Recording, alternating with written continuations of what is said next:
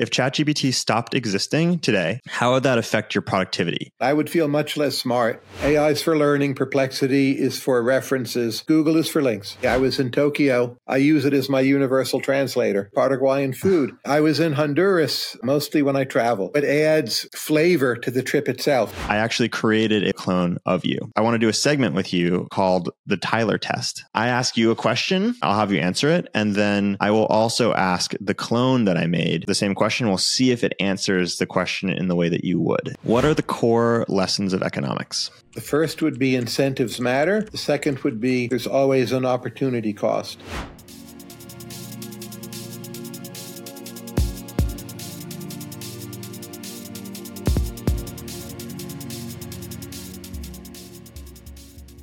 Tyler, welcome to the show.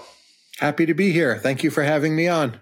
Of course. I'm really excited to do this. For people that don't know you, you're an economist at George Mason University. You're a prolific writer. You've written, I think, 17 books, and you've been writing your blog, Marginal Revolution, for almost or over 20 years. And I find you to be a just incredibly deep thinker. Uh, you think a lot about the impact of technology on life, work, and the economy. And I think it's all incredibly relevant to to the show. And I'm just yeah, super excited to have you. Happy to be here. Great. Cool.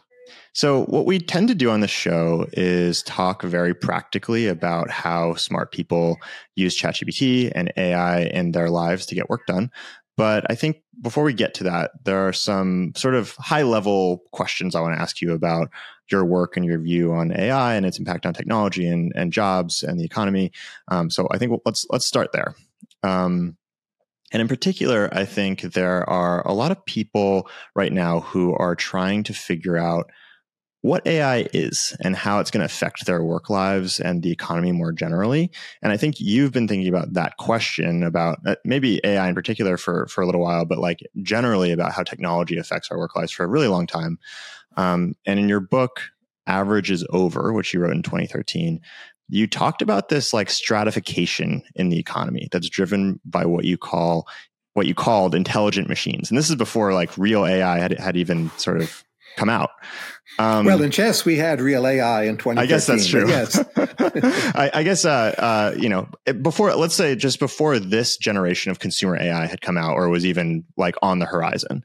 Um, and one of the things that you wrote is that if you and your skills are a complement to the computer, your wage and labor market prospects are likely to be cheery. Um, and if your skills do not complement the computer, you may want to address that mismatch. So you talked about this sort of stratification between um, r- intelligent, technical knowledge workers and the rest of the economy. Um, and and and you saw that gap and you saw that widening in 20 in 2013 and i'm just kind of curious for you to talk about that prediction like why you wrote that what you saw then and what you think now given the current generation of ai models well for a long time even well before 2013 i thought artificial intelligence was the most likely place for the next major technological breakthrough to come. And I'm not an AI expert in any technical sense, but my intuition there was pretty simple. I was quite an avid chess player when I was very young. And at the time, people thought, well, AI can't really play chess. Chess is too conceptual, too complex, too non legible. And pretty quickly, as I think you all know, AI managed to overcome all those hurdles, and it's now almost godlike when it plays chess. Right. So I thought if AI can do that, chess is really hard. AI can do all these other things in time. And I was convinced this would happen. And it's happening essentially. so that's the background of the book. And I wanted to be ahead of the trend and write about where I thought it was all going.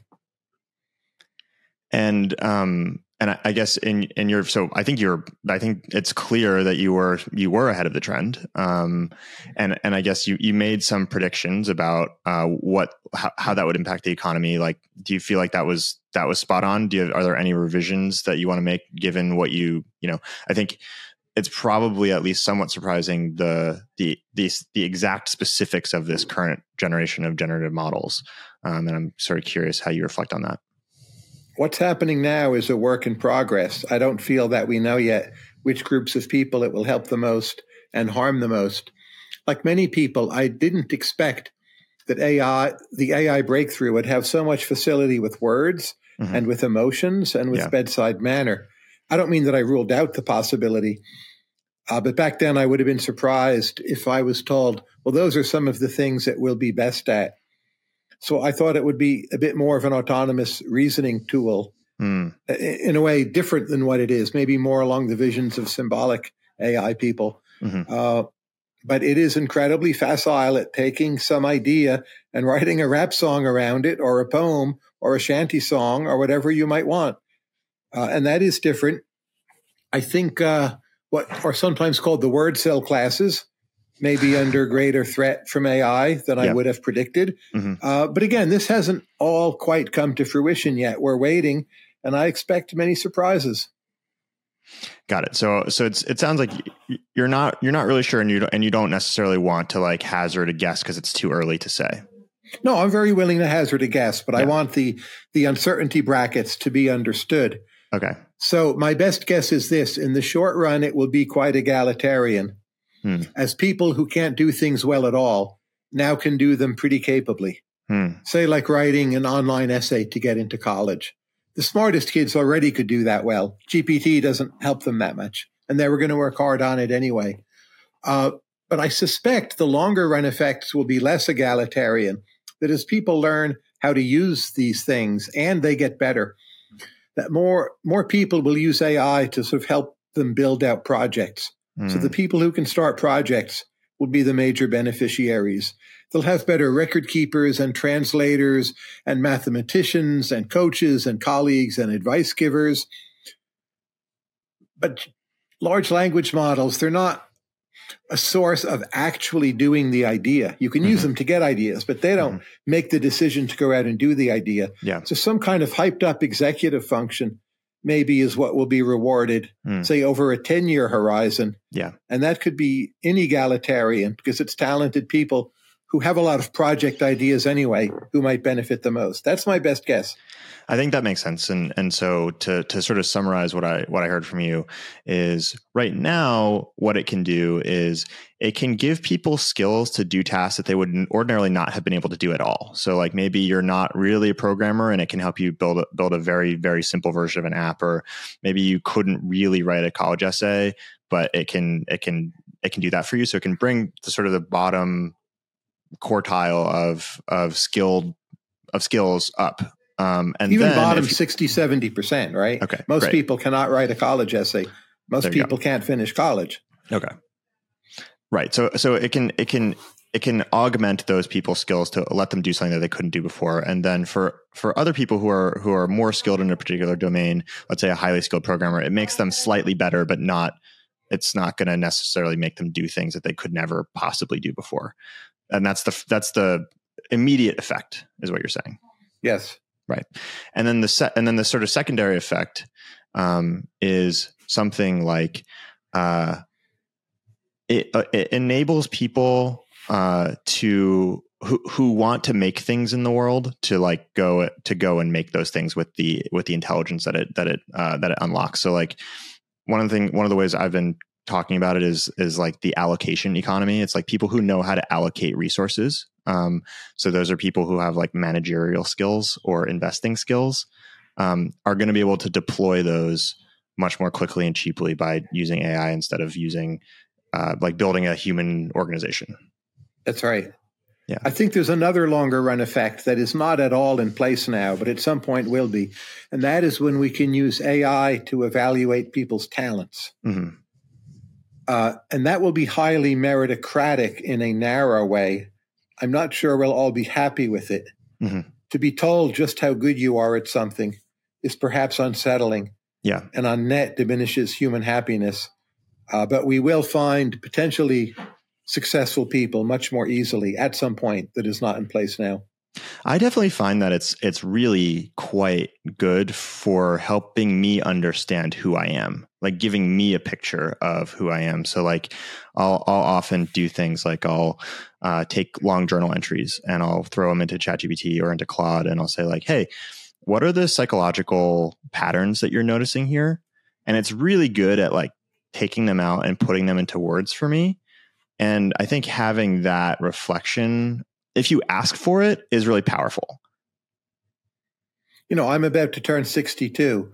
So that's maybe of lower value to me. But I agree yeah. with your point yeah. about large language models. They're wonderful therapists and analysts, and they can be remarkably objective when that's what you ask for. Yeah.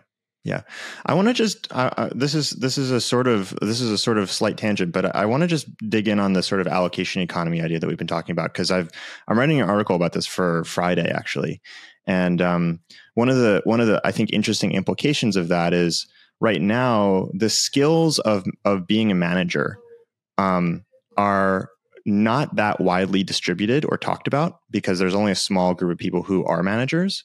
Um, but I think those skills may need to be um, more widely distributed in the near future as everybody is moving up a layer of abstraction. So there, even junior employees, for example, are thinking about things like, for example, a, a really common management problem is like, how far into the details should I go? Um, like I asked someone to do something do I micromanage them or do I let them go do it, but then it comes back wrong? Like that's a that's a specific skill that managers have to learn that junior employees don't have to learn. That I think might be valuable in, in an economy like this. Have Have you thought um, more about like what are the specific if you're uh, if we're thinking about allocation or allocating resources as like a as a core skill of the next generation? Have you thought about the like specific ways or skills that are that are bundled under there that are going to be important? That's a very good point. Also, if you look at even the top management consulting firms, the kind of advice they give to many people, it seems rather anodyne mm-hmm. and boring and yeah. repetitive and cliched. And that's a sign GPT models can do it really well. Yeah. And I think they can. So that might just end up automated. And you might still need the consulting firm to make it stick or to be the focal voice putting the message forward. Yeah. But the actual amount of labor you need doing that. So it's like everyone will have free McKinsey level advice yeah. or nearly yeah. free. But another thing I worry about, as you know, there's a lot of talk about AI and biorisk. What about developing dangerous pathogens? I think it's a big constraint on terror organizations that they're very poorly run. Mm.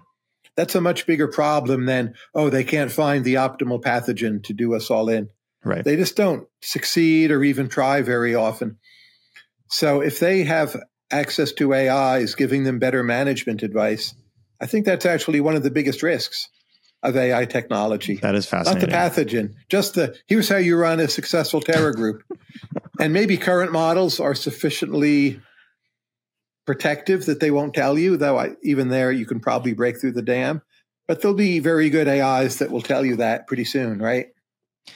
Yeah, I think that that's such an interesting underappreciated risk because yeah, I think anyone that's thinking about AI risk is really interested in the hard problem of like here's how you assemble chemicals in a specific way to like make a bomb.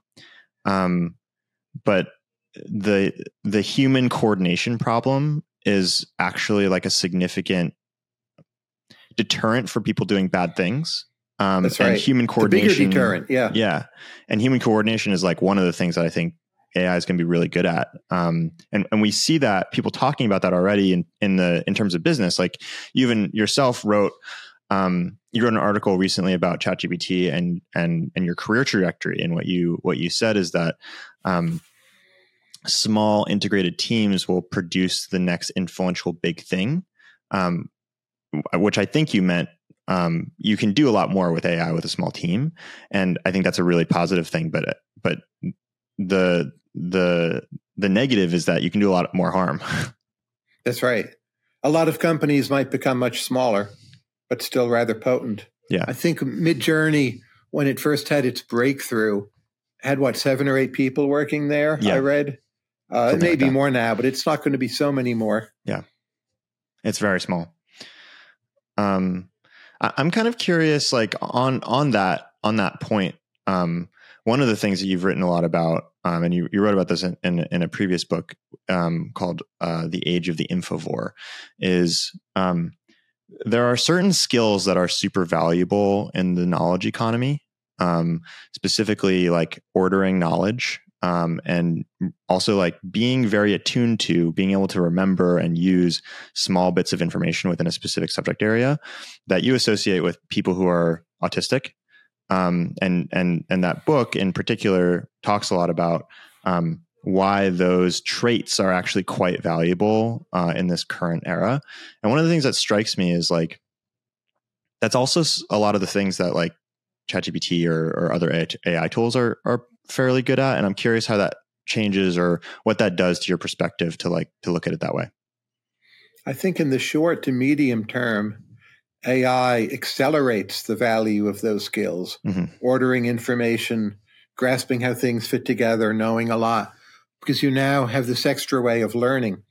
But there could be some point much further out where the AI simply does all the work and the value of that skill becomes quite low. Mm-hmm. And skills like charisma and executive function are what rise in importance. Yeah.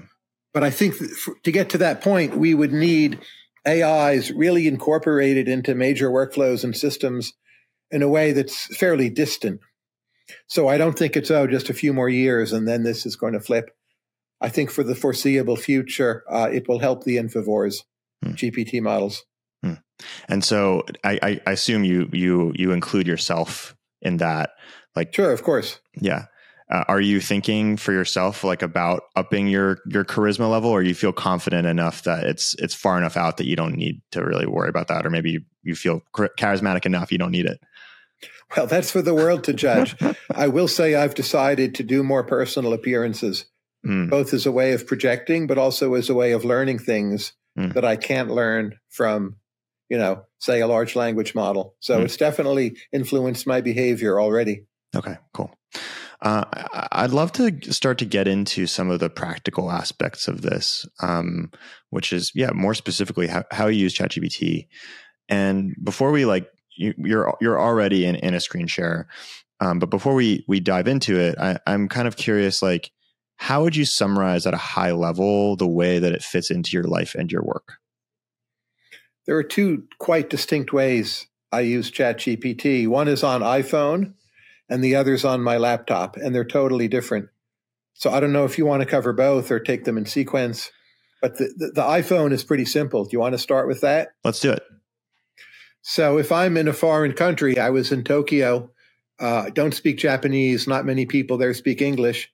I use it as my universal translator. Mm. It will get better than that, but it's fine already. Yeah. It's not Star Trek great, but it's amazing. And the other thing I do is I use it to read menus mm. or even just tell me what should I order. Yeah. So I was in Buenos Aires. I was at a Paraguayan restaurant. Mm-hmm. Paraguay is one of the countries I've never been to. Mm-hmm. So I'm an idiot when it comes to Paraguayan food. I took a photo of the menu. I'm asking, well, GPT, what should I order here? What which are the yeah. classic dishes? And it tells me. now that's amazing. I was in Honduras a few days ago you see a plant, you see a bird you don't know. If you can take a photo of it, you take the photo, you ask, well, what's this? And it tells you. Right. So I use it for that mostly when I travel. Again, that's distinct from my main uses. Yeah. Uh, but I'm quite sure it will be enduring. What do you think that that opens up for you? Like, what is that? What is that like to be able to take a photo of a bird or take a photo of a menu and just like know what the menu says or know what the bird is? Well, you just learned something, right? But a big part of the value is the interactive experience with mm-hmm. the other person you're with. Mm. That you, in some way, are discovering this together mm-hmm. makes it more memorable. And I think you're more likely to do it with another person or people than if you're alone. Yeah. So it adds flavor to the trip itself. Like mm-hmm. you have these now multiple modes of how you discover things. That's really interesting. It reminds me, um, I don't know if you know Andrew Mason. He's the former um, He's the former CEO of Groupon, and he runs Descript, the the podcasting software company. I might have met him once, but I don't know him. Yeah, he used to run this company that was it did like audio tours of cities. And so what you would do is, and they were all, I think, created by the company and then eventually created by like third party tour guides where, where, wherever you were, like I did this in Rome, you could, um, walk around and it, it, turned the whole city into an audio tour sort of similar to the, like the one that you go on in a museum but it was the entire city. Um, and you could pick one that's like history or food or architecture or whatever and you would walk to a specific spot and then it would say like look to your left and this is a building and here's everything about the building. And it that company didn't work but it was a it was a pretty magical product experience and it sort of strikes me that in some ways ChatGPT is that um, without needing it to be a, spe- a separate company. Yes, and if you're sort of on the road out there and there's some fact you want to know, like oh, what's the population of the city? Uh, it's easier and quicker than Google or Wikipedia. Yeah. Maybe it's a small edge, but for for something as important as that, I'll take a small edge. Yeah. I just ask it. Right. What if you like this? This actually reminds me of um. I before we recorded, I I, I asked Twitter for uh, questions for pe- that people wanted to ask you, and um, Patrick McKenzie, who you interviewed on your podcast recently, uh, asked me to ask you how do you check the output for correctness workflow wise, and where do you feel comfortable not doing this? And I think that's uh, that's kind of related to this example because like particularly in a in a country like Paraguay or Japan where you don't speak the language um it's you're it's like hard to actually check the output so like do you have any specific rules or heuristics for like when you when you trust the output and um, when you don't i worry about hallucinations a lot less mm. than most llm users i mm-hmm. think so a lot of my questions, oh, what bird is this? Let's say it's wrong and it's just pulling my leg. Okay. Like I didn't know what bird it was and now I think it's the wrong bird. Like who cares? I'll just mm-hmm. ask it again mm-hmm. and move on. Uh, but pretty often I'll just ask it, are you sure that's the right answer? Or please correct any hallucination. And most of the time, if there's a problem, it does correct it. Mm-hmm. Not all of the time. I'd mm-hmm. guesstimate 80 to 90%. percent mm-hmm. If you just mm-hmm. ask it again, mm-hmm. it'll correct an error. Yeah. So that's one layer of check. Uh, I think also the areas where I tend to use it, this is now laptop GPT, mm-hmm.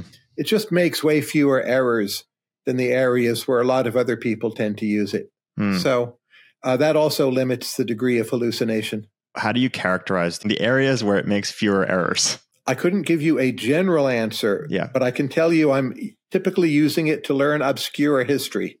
Mm. And obscure history, maybe by the nature of the questions, you're sort of pointing it in the direction of an intelligent part of the information space that's not too crazy, not too controversial. Yeah. If you ask you know, about the old Byzantine Empire, it does pretty well. I did a whole podcast where I made believe I was talking with Jonathan Swift. Mm-hmm you know, the, the Irish writer, 17th and 18th century. Mm-hmm. I asked it a series of detailed probing questions for an hour. This has been put online. Uh, it didn't make any mistakes, mm. not one. And I, there were no redos or no trial runs. I just did it. And what I did on the first try was the final output. Mm-hmm. So presumably it's read a lot of Swift, read a lot about Swift, it's obscure and detailed enough. Maybe it just ends up boxed into the corners of truth a lot. Yeah. So for me, uh, you know, I know how you can get it to hallucinate. If you just ask it, what are the three best books to read on Jonathan Swift? My best guess is one of the three answers won't exist. I mm-hmm. understand mm-hmm. that. Mm-hmm. But I don't run into that so often because I'm not mm-hmm. asking it that question. Right.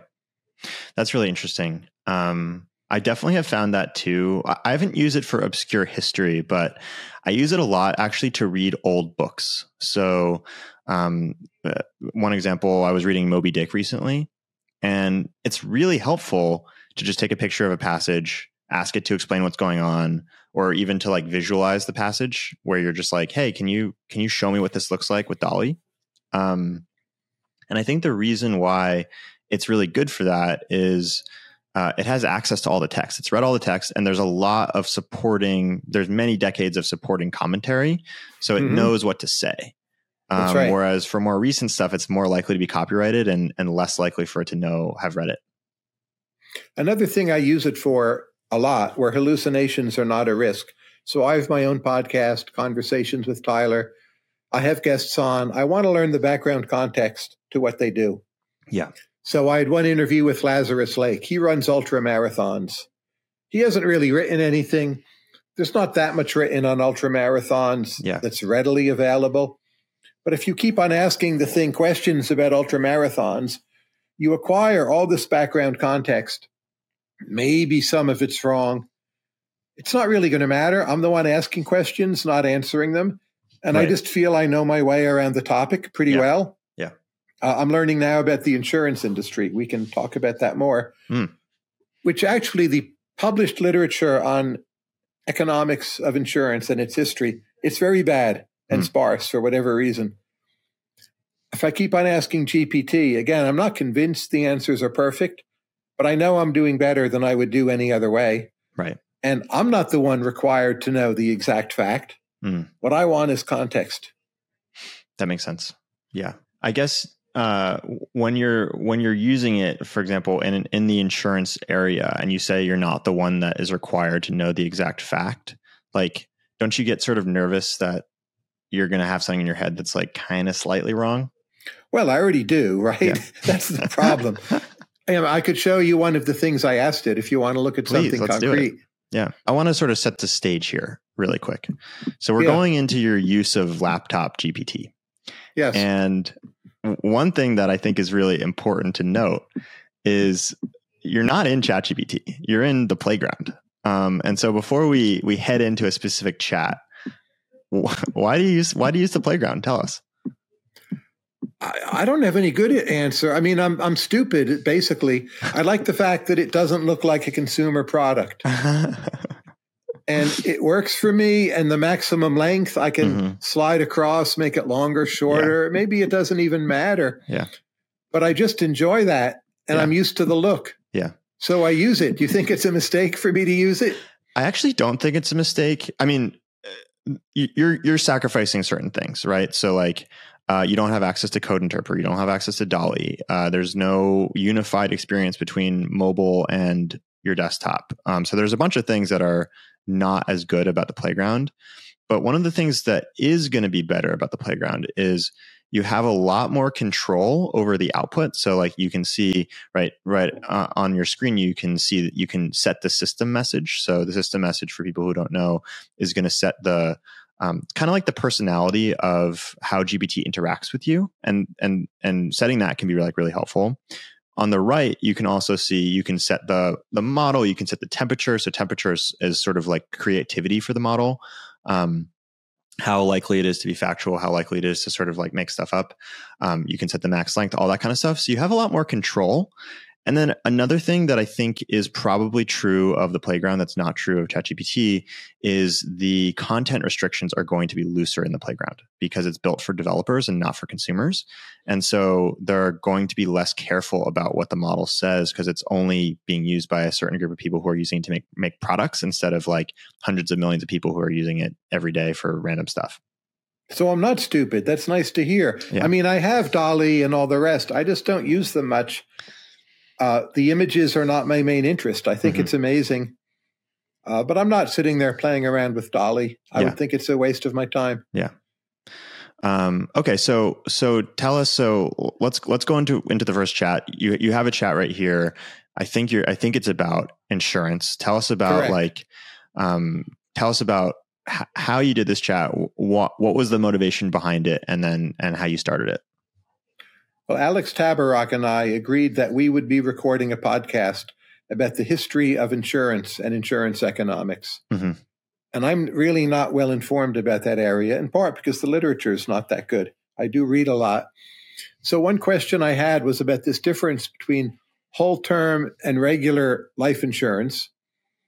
Uh, the whole product is like a savings investment bundled with the insurance itself, and the other is just the plain old life insurance. So that distinction between the two kinds of insurance, when did that arise? Mm. I don't know. Mm-hmm. Probably I still don't know, but I thought I would ask GPT. And you can see my question on the screen. I can scroll down and show you the answer. Yep. So to read the question, you said, when did the distinction between the whole term, between whole term and plain life insurance arise historically? Right. And it looks like uh, GPT said the distinction between whole, whole life and term life insurance evolved over time with the development of the life insurance industry. Term life is designed to provide coverage for a specific period with no savings. So we're getting some definitions. Whole life insurance uh, offering a death benefit along with the savings component, allowing the policy to accumulate a cash value became more common in the 19th century as the industry matured. Um, so yeah, what did you think of that answer? Like, did it did it give you what you wanted? Well, I don't know if it's true. Uh, so much of the insurance industry matured in the United States after the Civil War. Mm-hmm. So, if that distinction came at that time, it's at least plausibly the case. Uh, and then it says, well, the distinction became clearer in the 20th century as life insurance markets became more diverse. Yeah. Uh, I thought it was a good answer. I hope it's a good answer. I'm not going to flat out assert that in a dialogue. But if it had said, oh, that was there from the beginning in the 17th century, or it came only in 1964, yeah. then I would definitely look more into it and right. try to learn something quite specific. Mm-hmm. But right now, it's just telling me it's following some general patterns I might have expected anyway. Mm-hmm. That's useful information. Mm-hmm. I probably won't use it directly. Mm-hmm. Uh, but then I go on to my next question. Can you see that now on the screen? I can see it. Yeah. So you said, why would anyone want life insurance bundled with the savings return? Doesn't it mean inferior returns? Tell me, tell me about that. Why'd you ask that question? Well, it's a common piece of advice for Americans investing that you should not invest through your life insurance policy, mm-hmm. that you can do better with a direct purchase of equities through a low cost diversified mutual fund. Right. That's pretty standard advice. So I'm asking GPT, why would anyone want to save through their life insurance? Mm-hmm. Which is a known question. So it gives eight reasons. Uh, a few I hadn't thought of at all. One or two may not be good reasons, but they're probably actual reasons for particular human beings. Yeah. And it's a good answer. What can I say? I learned something. I don't think it screwed up. That was my answer. Right. Yeah. How do you think, um, how would you summarize the kinds of answers? It seems like there's, there's some things you would have thought of, some things that you wouldn't have thought of, and some things you think are not that great. Like what is the, what is the value of that for you? It spurs my thoughts. I get additional bits of information. Mm-hmm. Uh, I, one thing I didn't do, but what I would then continue to do is ask it a question like, well, if someone were writing a criticism of whole term life insurance, yeah. what points against it would they make? Yeah. And my guess is that answer will be quite strong. Mm-hmm. Do you have any? I don't feel I need to ask it. Partly I know, but uh, that would be the sort of follow up. If you I hadn't just it? done this, do you think we could try it? Sure, let's try it we can talk about what's in between also. Yeah, we can go back up in, in a sec, but I'm sort of yeah. curious about that.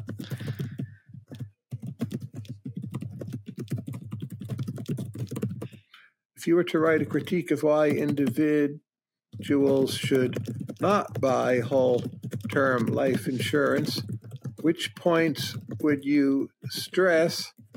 Please answer like a sophisticated investment advisor. Those add-ons you don't need as much as you used to, I find, but they're not going to hurt. Interesting. Tell me about tell me about that. Tell me about asking it to sort of simulate a sophisticated investment advisor.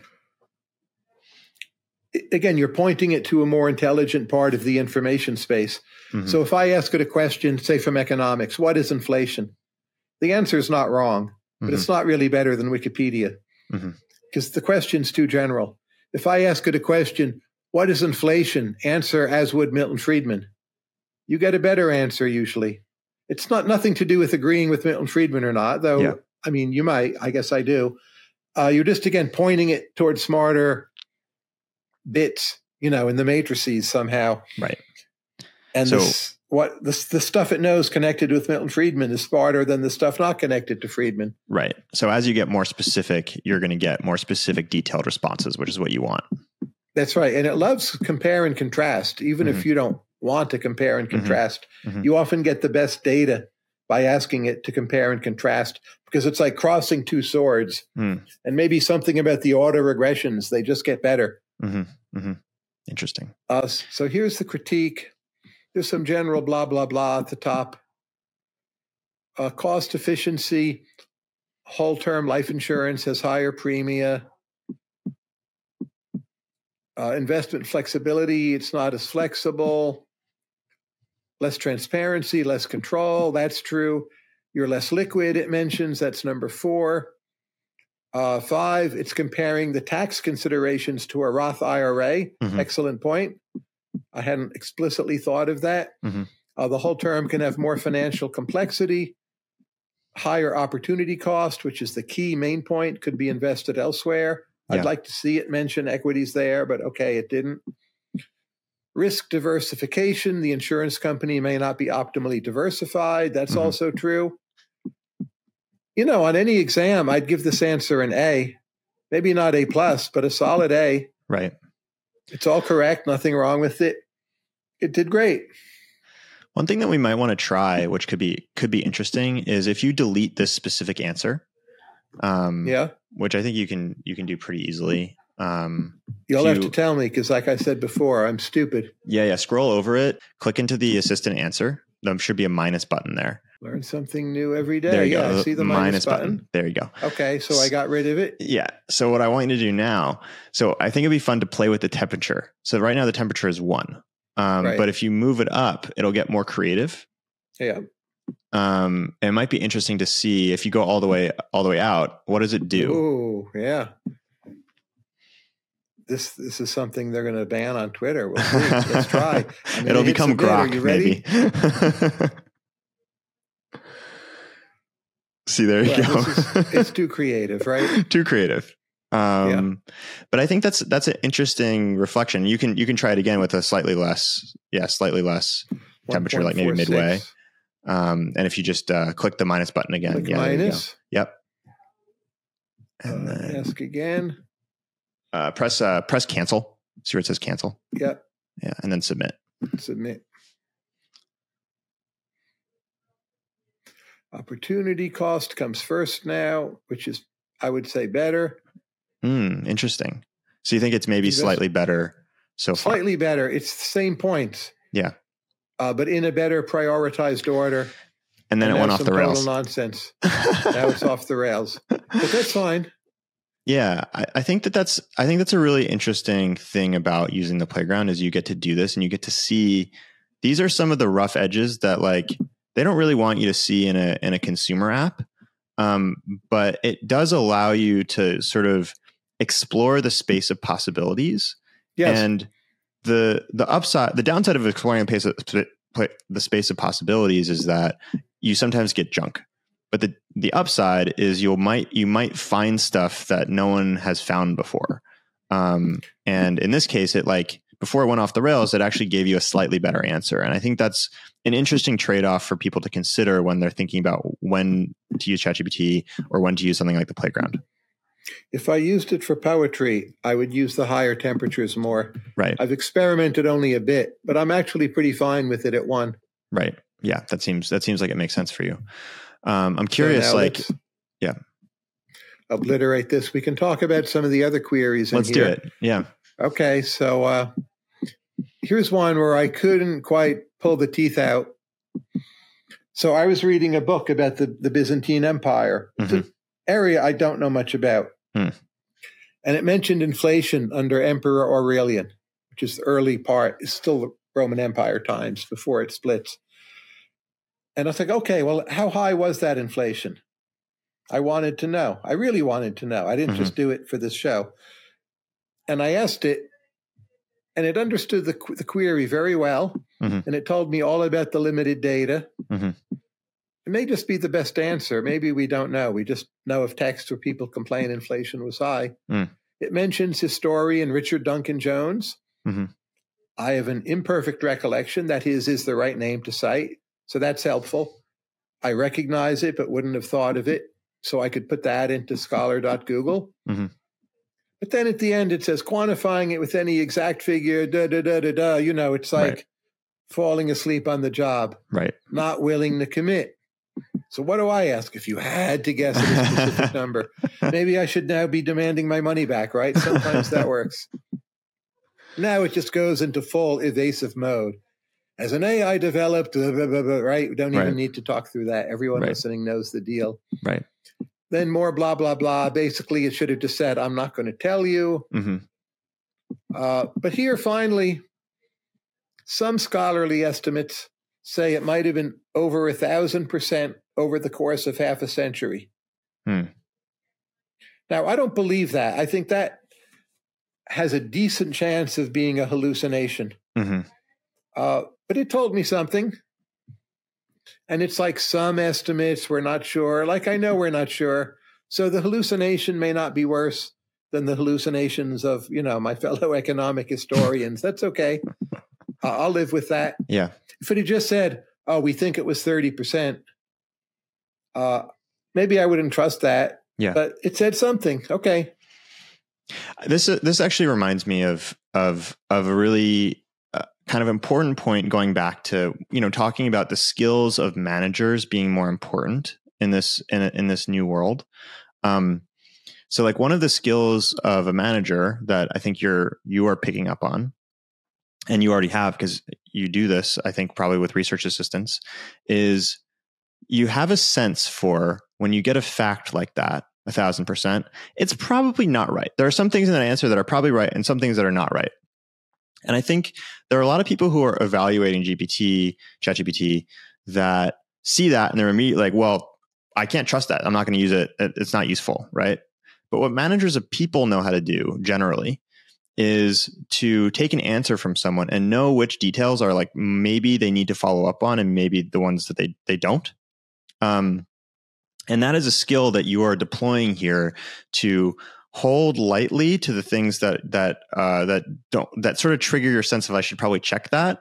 And then maybe i don't know if you did this in this chat maybe like go deeper on it or maybe switch to another tool to like follow up.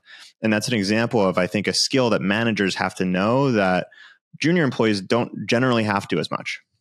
That's right. Now i might try perplexity ai at this point. Right. Which has Should turned out it? to be great do you use sure. it yeah under aurelian what was the rate of price inflation and i'm clicking and I'll tell you the answer. We go here, we go into perplexity. There you go. Some sources say 3% a year, others say 5% a year, debasement of the currency. Now, one of the great things about perplexity is that it gives you citations, mm-hmm. And I would track those down. Mm-hmm. And uh, one is Reddit, eh, the other is JSTOR. I, I would look at JSTOR. Mm-hmm. Most of all, I know who it is I should ask. And if I needed to know, I would do that. Right. That's how my process would proceed. I would next try perplexity rather than torturing GPT anymore. because I know sometimes when you torture it, uh, it's like, no, the dog just doesn't want to go for a walk. Right. Right. right. So let's That's go interesting. back to playground. So like let, let me let me just let's unpack that. Let's stick with that for like a sec. So it sounds like the stack for information gathering is something like ChatGPT, then Perplexity, then maybe the sources from Perplexity, then people. Does that sound about right? Often. Now, if I need to know something quite particular to say finish a piece of work, mm-hmm. I might start with the person, of course. Mm-hmm, mm-hmm. And there's an advantage to starting with the person. The person may be delayed in responding, but you know the other things won't be. So that which will delay, you ask first to cut down right. on the length of the delay. Right. There's Even something if it doesn't re- logically make sense. Right. There, there's something really important missing from that list, which is Google. When do you use Google? I use Google when I need links, which is quite often. So I still use Google a lot, but I use Google less and less for information. Mm. But when I mm. write a column for Bloomberg or do a mm-hmm. blog post, I need a link. Mm-hmm. For getting the clickable link, Google is still clearly best by far. Got it. But not and for I'm, learning things. Not for learning things. Now, the link may lead you to what you want to learn. I get that. Uh, but Google is for links. Google is for links. AI is for learning. AI is for learning. Perplexity is for references and sometimes has context that GPT doesn't because it's looking to tie it to references. Mm-hmm. And why do you think you start with ChatGPT versus starting with Perplexity? It depends on the query. If it's something recent and I want to know the citation above all else, I might mm-hmm. start with Perplexity. Mm-hmm. But I've only been using Perplexity a few weeks. Uh, and just my patterns with it will still evolve. Right. Right. So it's so a little it's, less familiar. Yeah. It's pretty new. It's really having a moment right now. Like it's they raised a they raised a big round and and a lot of the guests on the show have been using it. I've started using it more. My dad's using it, which is actually like usually a, a big sign for me. Um, he was using Zoom like years before anyone else. Um, and so he he just he's sort of like the canary in the coal mine for me of new new interesting software. Um, so uh, going going mainstream. So uh, yeah, I'm I've I'm I'm really interested in following their trajectory. Yeah, someone should try to buy them if they yeah. can. Yeah. Um, now, here's a question where I got hallucinations. Do you want Yes. to do one of these? please, let's do that. So on Twitter, Jordan Schneider asked me, and here you can see on the screen, what is the best book on the civil service reforms of the progressive era as Mhm. related to the Pendleton Act? Mm. Some detail up further on the screen, but don't worry about that. Yeah. And I, I asked GPT, but I knew that wasn't the way to go. I just thought, well, I'll do that as an experiment hmm in part for this program. Mhm. And the first book it mentions, Pendleton Act of 1883 by Jonathan Grotzinger. It's not an Amazon. Uh, I'm not sure it exists. Probably it doesn't exist. Uh-huh. It's sort of the book I would want, Mhm. but it doesn't exist. Uh, this other book, Reforming the Civil Service, I couldn't find. So it's hallucinating more than usual. Hmm. Uh, then it somewhere, maybe it was the the query one up. It recommended Robert Wiebe. Wiebe. Yeah. The Search for Order, which is quite a good book, Hmm. and it's a good book for me to recommend. Not Mhm. mainly on civil service, but that was something it, where it jogged my memory. Uh, so mostly it failed on that question. But You know again, I would know yeah. to begin with not to ask it that. It's asking for trouble, right?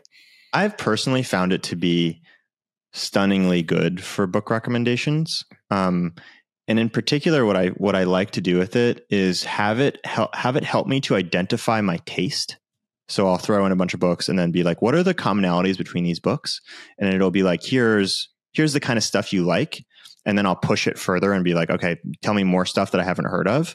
And I've found a number of books that I that I absolutely love from it. I use people for that basically, Mhm. and that works very well for me. that's also good. Um, Yeah. yeah. If you like, if you like a person liking their book recommendations, you're, you're pretty, you're pretty likely to like their book recommendations. Um, well, let's move on. Do you have other chats you want to show me? Well, let me see what I have in here. So I need to bring you back Yeah. to screen the playground. Oh, we did Aurelian. Yes, it is. Again, I was reading the book on the Byzantine Empire, hmm and Chrysostom is mentioned. Hmm. And I know I've known about him, but it's rusty knowledge to me. Mm. So I just thought I would ask about him and get more context. Right. Who was he and why was he important?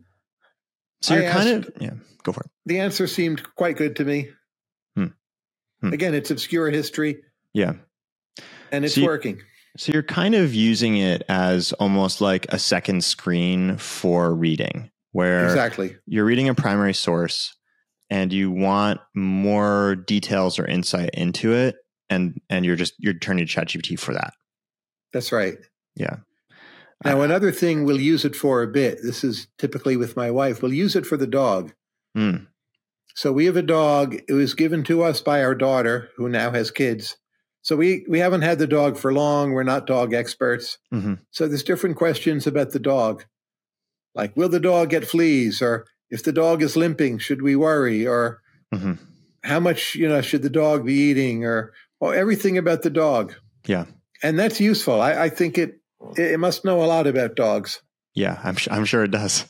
Um, I, I do that too. I do that. Um, not not necessarily. I don't have a dog, but for like basic health questions and stuff like that. Sometimes it won't answer, but a lot of times it gives me like a general sense, which is nice. Um, so so far, what we've done is we've covered. I think we've covered a decent amount about how you read with it. So reading with it as a second screen. I think we've covered a little bit about how you write with it. So doing a little bit of extra research on topics that you might not be as familiar with or sort of getting the lay of the land on topics. Um, I'm curious if there's anything else writing wise that you've started to use it for, um, or if that that's really the extent of it. That's most of it. I think just as a pure writer, Anthropic is better, Mm, but I don't use it to write anything I do. I'm really very, very careful not to do that. mhm, mhm. Uh, I just think it's a bad habit and it's in many cases unethical or even illegal. Mhm, mhm. Uh, but I don't do it, don't want to do it. But Mm. if I were doing it for whatever reason, I would use Anthropic. Got it. It sounds then- more natural and more human. That makes sense. Yeah, I, I, I find the same thing. I think I think um, Claude is a bit better at capturing a specific tone um, that you're going for if you if you need to use it for that. Um, and then I'm curious if there's any way in which you use it or don't use it in the classroom. Well, I'm teaching a class right now. We started last night, and uh, GPT-4 is on the reading list. Everyone in the class is required to pay the $20 a month to subscribe to it. Mm-hmm. The class is History of Economic Thought. So it's mostly a class in obscure history. Mm. And I think it will uh, work very well for the students. But the class just started.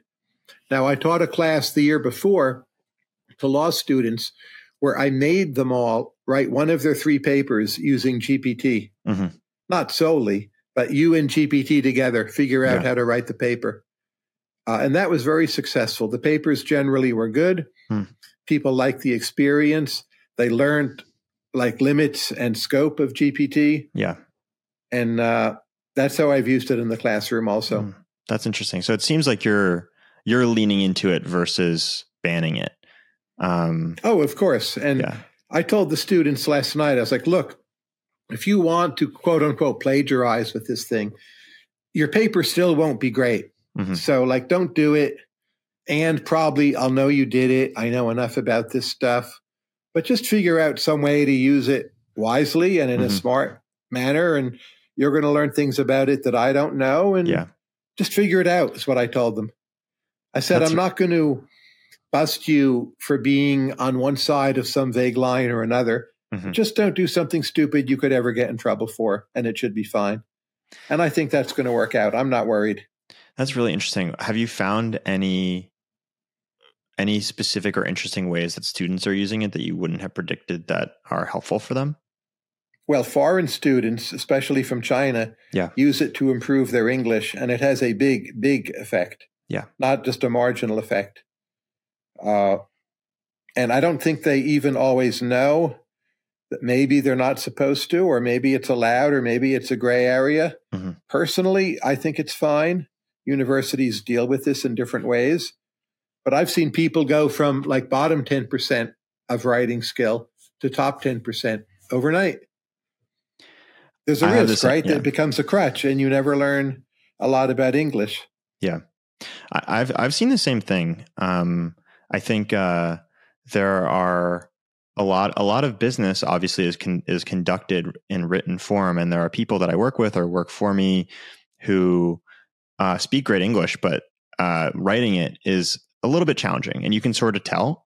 But the minute ChatGPT came out, their writing turned perfect, and it was so helpful, you know. And um, it made me think about because I, I think that that's actually true in a lot of other areas where a lot of a lot of people the people I'm talking about like they could write in English, but it just you could tell it wasn't totally right. But I think that uh, and and they just needed this like little subtle translation from their level of English to like natural fluent English. But I think that there's actually a lot of other of those kinds of translations that have to go on that GPT facilitates. So, like a, a an example is uh, my dad, who, who I brought up earlier he's not he's not a particularly like technical guy, um, but he has an idea for an app. And usually when he does that, when he has an idea, he'll go to me and say, "Hey, I need you to write this up for me so I can hire someone to like do it." Um, but with GPT, he can actually just like say his idea and it will write a product spec that looks like it's written by a product manager.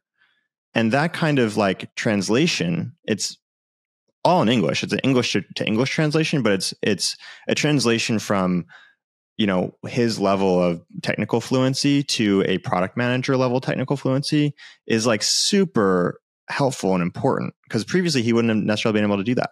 Um, and I think people sort of miss that when they think about GPT's translation capabilities. Context is that which is scarce, as I like to say. Mm. Yeah. Um. So Okay, so we we've gone through. I, I, think the I think the classroom stuff is is really fascinating. Before this episode, we um we I tweeted about the fact that you're coming on the show, and a bunch of people asked questions. So I want to do a little bit of a rapid fire question asking of uh, Twitter questions, if that's okay. Sure. Cool. So Henrique asks, in the least possible number of dimensions, if ChatGPT stopped existing today and other LLMs, how would that affect your productivity? Would it be less posts on Marginal Revolution, worse interview questions, something else? Worse interview questions. I would just know less. I don't even know how to measure my productivity, right? Hmm. Maybe it wouldn't go down. I would feel much less smart, however. Hmm. Hmm. Maybe yeah. the stupider version of me is more productive. but mu- much less smart, I think, is a really important, interesting thing to say. But the returns to being smart in labor markets, they're not as high as you might think. That's mm. why there's a lot of uncertainty in, in, my tone here. So it may just be private consumption being smart.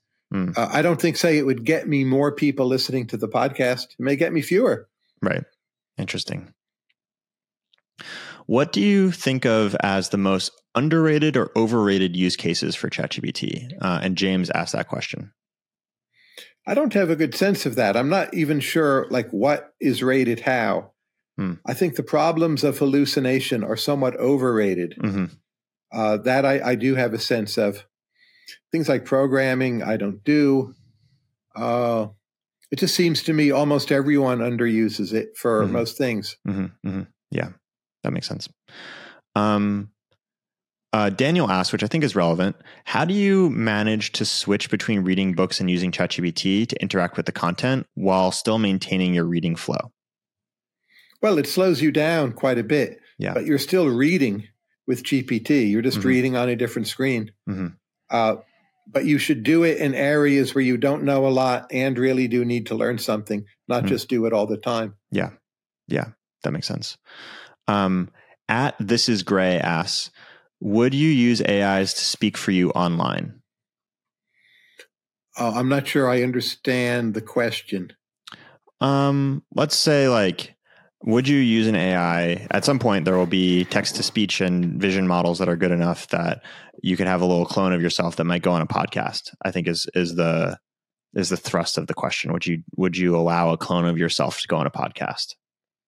I'm not sure the choice will be up to me. uh, I'd like to see what it's like. I will say this you know, I published a book online this last year called Goat, who is mm-hmm. the greatest economist of all time. Mm-hmm. And the audiobook version will be read uh, by an AI, and it sounds remarkably like me. And I'm happy about that, not just fine with it, happy about it. The other stuff, I'm not sure. Yeah. Why are you happy about it? Reading your entire book out loud isn't a very costly and taxing exercise. And this means I don't have to do it. That makes sense. That makes sense. Um, okay. So we are rounding toward the final part of the interview.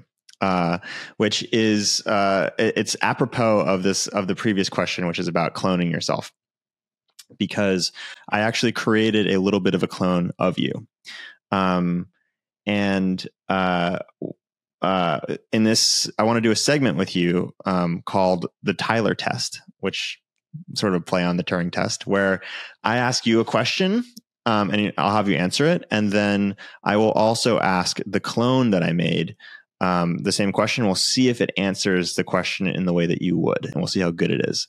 Um, and just for a little background, the way that I made this is you can make a custom version of ChatGPT. You can give it a personality. I think one of the things that makes it likely to work for you is you've written so consistently for so many years that GPT has probably ingested a lot of your writing and we'll see how it does on on some of the, some of the questions that I have for you.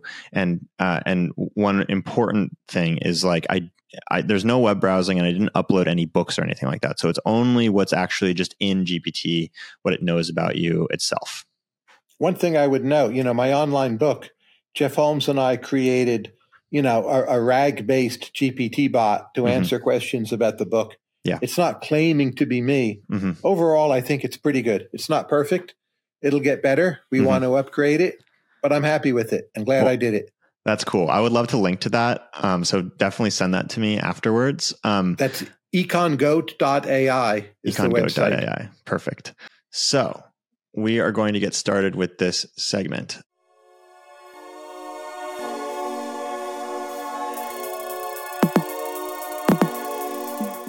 It's called TylerBot. Welcome. My first question for you What are the core lessons of economics? The first would be incentives matter. The second would be there's always an opportunity cost. Those would be the two most important principles of economic science, and trying to apply them consistently would be the first mark of a good economist. Hmm. So we were asking Tyler Bot, and we said, what are the core lessons of economics? Incentives matter.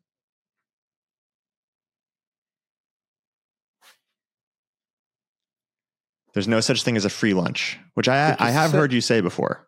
Yeah, that's the same as opportunity cost. You okay. know, I would give it that answer is correct. Okay. okay. Interesting. So it's going beyond two. Yeah, the answer is very good. Very good. How would you rate it out of 10? I'm not sure what the scale is, uh, but I'd give it an A.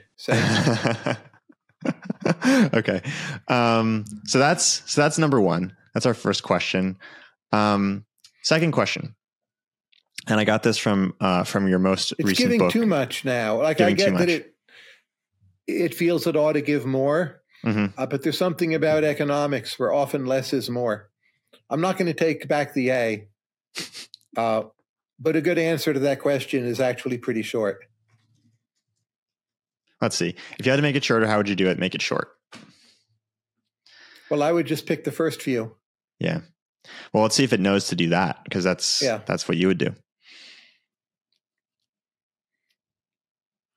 Okay, so the first two are now the same. Now we're uh and the third one is correct, so it's doing this well. And now it's just now it's just summarizing it in bullet points instead of uh so it's going off the rails. It's not quite it's not quite you, but it's, but it's it did six. Track. Yeah. I, would give it good marks here. Okay. Okay. Here's here's my next question, which I, I took from your book, um, Talent. What are 10 words your spouse would use to describe you? Curious, works hard, loves to travel. Mm, I'm not sure I should mention them all. Let's see. Maybe we can do five. So you're you're you're you're got four. Good father. Nice. And should walk the dog more. it's not going to get that last one. okay. What are 10 words your spouse, oh, I say, what are five words your spouse would use to describe you?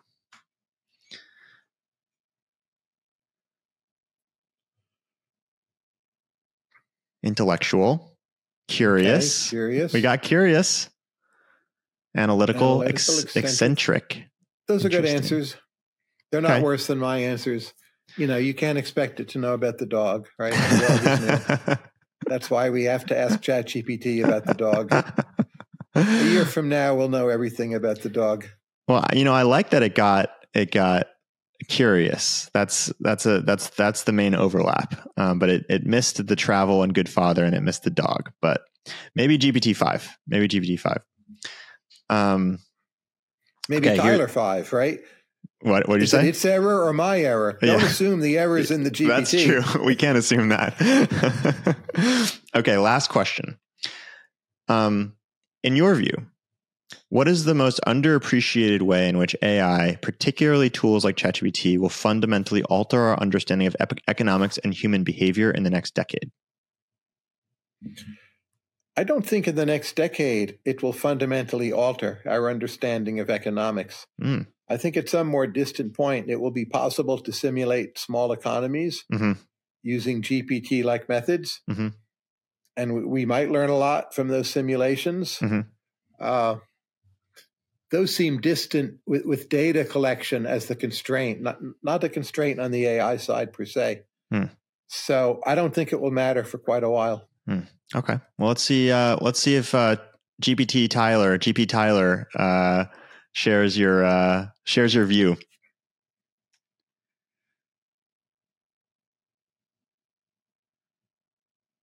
Huh. Do you agree with this? It's saying, I think it will change, radically transform our conception of information costs and decision making processes. Those might be true claims, but I took you to be asking how will it change economic science and research?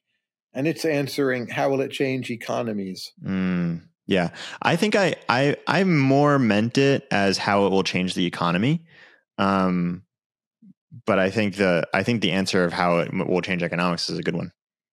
It doesn't sound like me. This answer, I don't think they're bad answers, hmm but it doesn't seem like a Tyler bot. It seems like it couldn't find what Tyler might think, Mm. and it came up with a, a pretty good generic answer. Okay. All right. So so that's uh, what what letter grade would you give that one? Well, for accuracy, it's doing fine. For Tylerness, I'd give it a C minus. Okay, C minus. So we got an A, and the middle one was Yeah, we had two excellent ones, and then one that's a perfectly fine answer, but has no Tyler in it. there. You go. Well, that's that's the story. Um, uh, bef- before I let you go, anything that you wanted to cover or talk about that uh, that we didn't get to? Well, I would just, uh, you know, recommend to people that they read my book, econgoat.ai. Hmm. They can just put it on their Kindle, print it out, read it on screen, but it's also embedded in an AI in the form of a chatbot.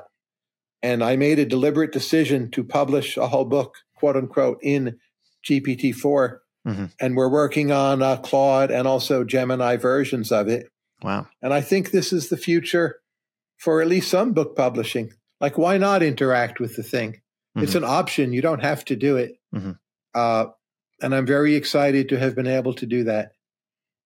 What have you learned, or what have you found so far, having having done that that you didn't know before? Well, many people email me or on Twitter. They say what their questions are for the thing, and you learn what your readers really care about. Hmm. And it's not what you want them to care about.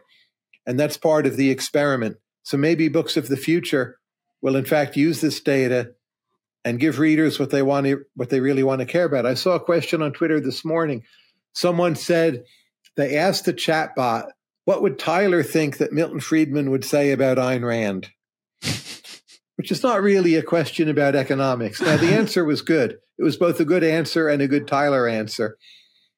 But you just learn people want something really quite subjective Hmm. out of even economics books. Mm, mm. And I think that will shape how we write and think over the next few decades. That's fascinating. I love it. Um, well, I think that's a that's a great place to leave it. Thank you so much for doing this. It was super fun to have you. My pleasure. Thank you, Dan.